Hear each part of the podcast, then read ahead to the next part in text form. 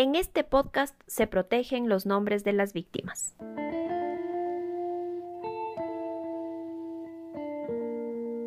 Esto es El Comercio Violeta.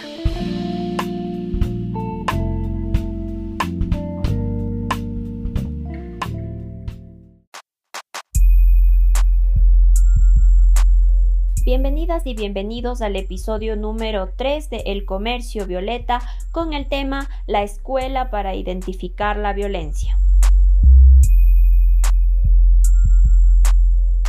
Todos los psicólogos a los que su madre le llevó presumían lo mismo. Renata podría tener una dificultad de aprendizaje o discapacidad intelectual entre leve y moderada. La chica los engañó a todos. Pensaba que era mejor que la crean tonta, como ella decía, a que sepan lo que había vivido. Desde que tenía ocho años, su medio hermano la violó en repetidas ocasiones. A los once, la llegada de su primera menstruación marcó el fin de su pesadilla. Él dejó de hacerlo por miedo a que la niña se embarace. Un día Renata se vio en los ojos de su hermana menor, quien llegó a la misma edad en la que ella había sido abusada. Nunca le contó a nadie hasta que vio cómo su violador miraba a su pequeña hermana. Sus problemas en el colegio la llevaban con frecuencia donde la psicóloga y ahí fue donde Renata encontró el único lugar y la única persona a la que podía contarle que fue víctima de violencia sexual. Primero le dijo que le había pasado a una prima, pero después confesó que era ella quien lo vivió. Entonces el colegio logró guiarla para que ella misma se lo cuente a su madre y se inicie un proceso legal. En los últimos años de colegio, Renata se destacó académicamente.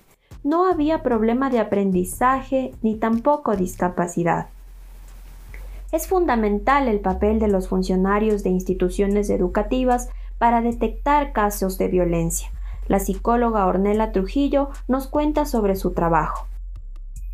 Estos casos son muy comunes encontrarlos dentro de la institución educativa en nuestros niños, niñas y adolescentes.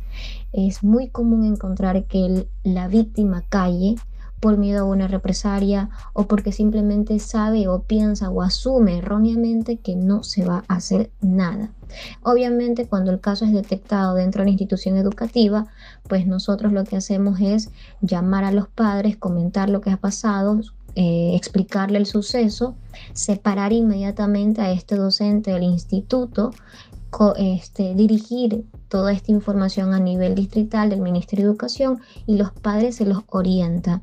La psicóloga del DES, en este caso mi trabajo, es orientar correctamente al padre para que él sepa que tiene la opción de poner una acción legal en base a lo sucedido pero es muy común encontrar estos casos en nuestras instituciones y lamentablemente es muy común saber que la víctima cayó durante bastante tiempo, pero para eso está el trabajo pertinente del seguimiento psicológico que le puede dar la ADS o la psicóloga del colegio y la orientación que se le brindan los padres para que esto no vuelva a suceder nunca más. Recuerdo un caso de un estudiante de 14 años que para este, proteger su privacidad le vamos a decir que se llama Katy. Ella había sido acosada sexualmente por su docente. Eh, había estado recibiendo mensajes de tipo sexuales en donde él le preguntaba si ella se masturbaba y si se masturbaba pues lo hacía pensando en quién, cada cuánto. Bueno, había recibido durante casi siete días estos tipos de mensajes. Pero lo peculiar de esto es que ella también en un principio, digamos que los dos primeros días, ella también nos los contestaba. ¿Pero por qué? La razón es, es muy es muy común en las víctimas que sufren de algún tipo de abuso, de acoso de violencia sexual. Ella cuando tuvo cerca de 9 o 10 años máximo, había sido abusada sexualmente por un primo suyo por parte de padre cuando ella vivía en playas con su papá porque sus padres son separados.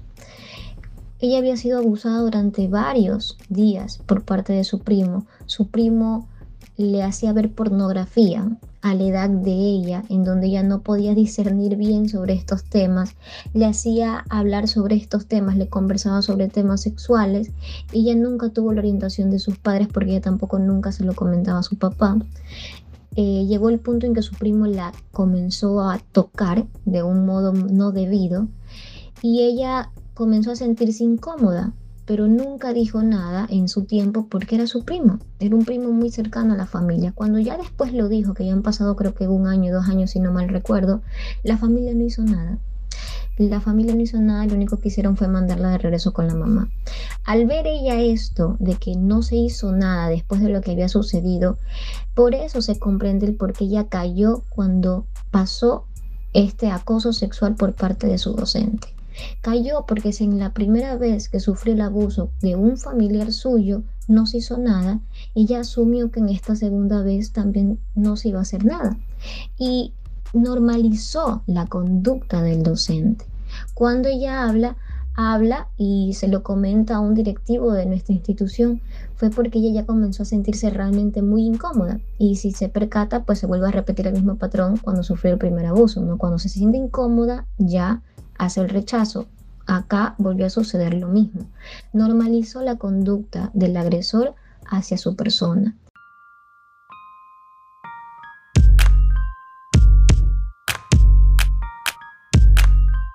El Ministerio de Educación registra que entre enero del 2014 y octubre de este 2021 se han detectado más de 12.000 casos de violencia sexual con el 88.6% de víctimas mujeres.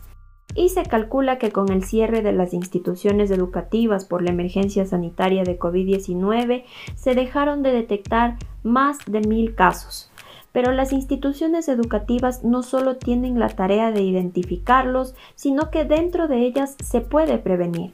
Para eso es importante la educación sexual, como lo explica la subsecretaria del Ministerio de Educación, Diana Castellanos.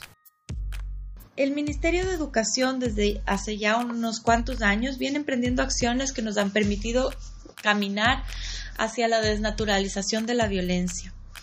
Esta desnaturalización de la violencia ha tenido un enfoque muy fuerte en el eje de violencia de género y se han activado una serie de acciones que han permitido que niños y niñas desde muy tempranas edades aprendan a, identificar aquellas acciones que generan brechas de género o que nos permiten vivir en una equidad. Entre estas, una de las principales ha sido la implementación de rutas y protocolos de atención en casos de violencia detectados o cometidos en el sistema educativo.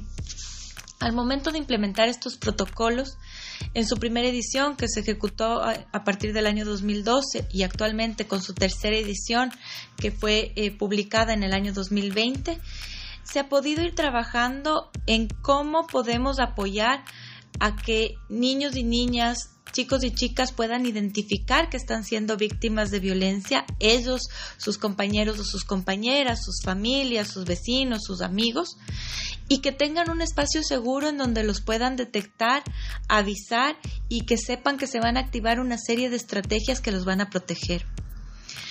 Por eso en, ese sentido, también estamos caminando actualmente en la implementación de las oportunidades curriculares de educación integral de la sexualidad.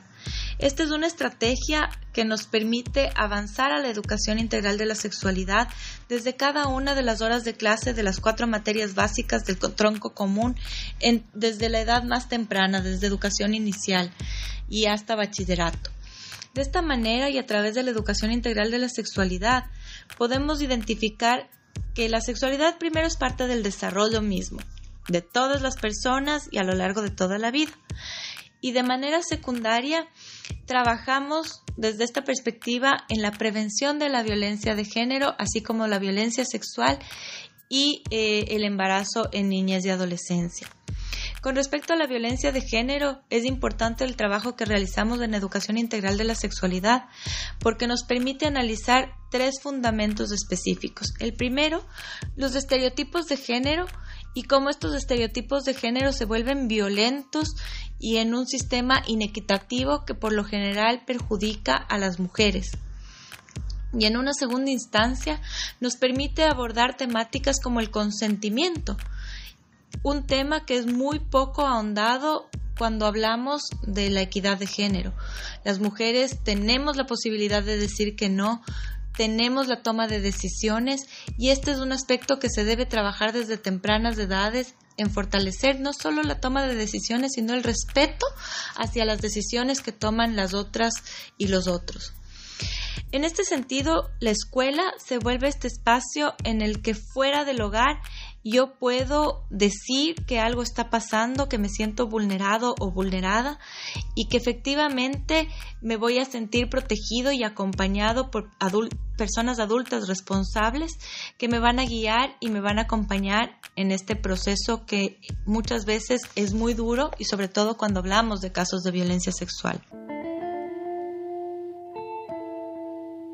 Gracias por escuchar esta entrega de El Comercio Violeta por el Día de la Eliminación de la Violencia contra las Mujeres. Mañana, el feminicidio, la escala más alta de la violencia contra las mujeres, un nuevo tema del que poco se habla.